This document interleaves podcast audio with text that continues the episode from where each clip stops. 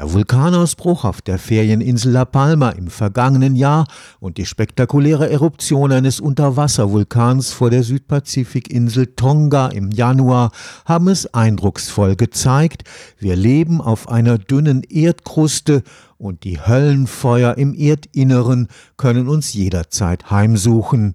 Was viele nicht wissen, auch in der Eifel gibt es schlafende Vulkane, und auch wenn das Risiko eines Ausbruchs nicht dem eines Vesuv oder Ätna vergleichbar ist, so werden sie doch von Vulkanologen sorgfältig beobachtet, denn rein statistisch ist ein Ausbruch schon seit 6000 Jahren überfällig. Der Vulkanexperte Professor Joachim Ritter vom Karlsruher Institut für Technologie ist es gewohnt, in sehr langen Zeiträumen zu rechnen. Wir wissen, in der Eifel, wo wir aktive Vulkanfelder haben, da gibt es grob etwa alle 3.000 bis 5.000 Jahre einen Ausbruch. Und der letzte Ausbruch ist eben nun schon etwa 11.000 Jahre zurück. Das heißt, wenn man jetzt rein diese Statistik nehmen würde, könnte man natürlich mit einem neuen Ausbruch rechnen. Man weiß aber andererseits auch, es gibt immer wieder Ruhephasen, wo dann mal 10 oder 20 oder 30.000 Jahre lang nichts passiert. In Kooperation mit dem Geologischen Landesamt hat das KIT in der Eifel ein Messsystem aufgebaut. Wir haben ein sehr engmaschiges Netz aufgebaut von Erdbebenmessstationen, die jetzt sozusagen kleinstes Knacken im Untergrund unter der Eifel registrieren. Diese Erdbebenmessstationen, die sind teilweise online, das heißt, Sie könnten sofort reagieren, wenn etwas wäre und wir hätten dann auch eine Warnung, wenn es notwendig wäre. Da spreche ich jetzt explizit im Konjunktiv. Die Messungen der Mini-Erdbeben haben gezeigt, auch im Untergrund der Eifel bereitet sich etwas vor. Eine Sache, die jetzt doch neu ist, ist, dass wir wissen, dass es Aufstiege von Schmelzen, Magmen, Fluiden unter der Eifel gibt. Das war davor so nicht bekannt. Und das kann natürlich jetzt wieder in geologischen Zeiträumen zu einer Eruption führen. Ja, ich gehe sogar davon aus, es wird mal wieder einen Vulkanausbruch in Deutschland geben. Aber da sehe ich jetzt einen Zeithorizont von 10.000 Jahren. Neben Erderschütterungen ist der Austritt von Gasen und deren Zusammensetzung ein wichtiges Indiz, ob ein schlafender Vulkan erwacht. Wir haben in der Eifel ganz deutliche Gasausflüsse, die aus den Magmenreservoiren kommen. Das ist in allererster Linie Kohlendioxid. Und wenn man zum Beispiel am Lacher See-Vulkan spazieren geht, um diesen See herum, dann sieht man immer wieder Stellen im See, wo es richtig hoch blubbert.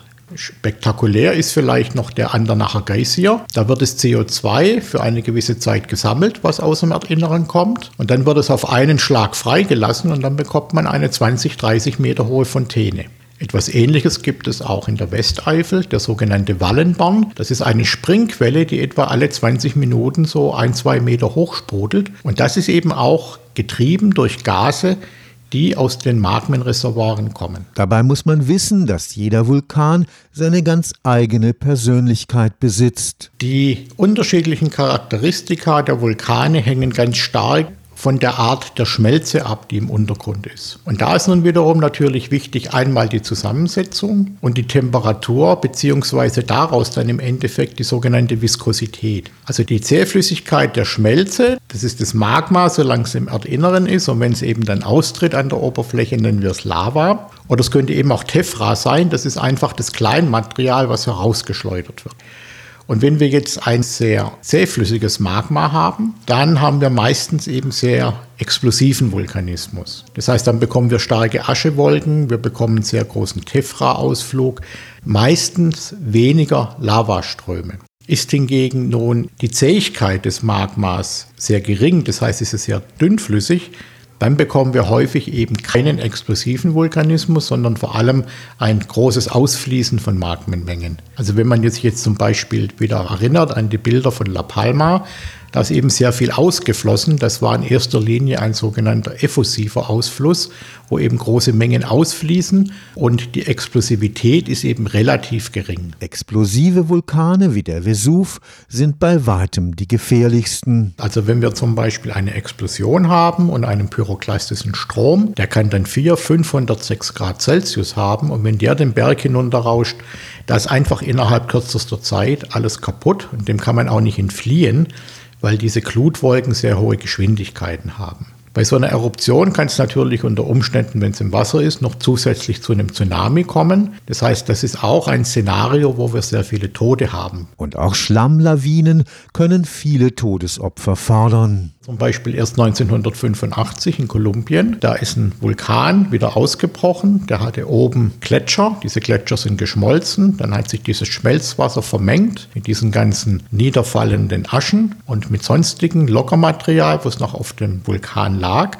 Und dann gab es eine riesige Schlammlawine und dieser Schlammstrom, der hat über Nacht 25.000 Leute getötet.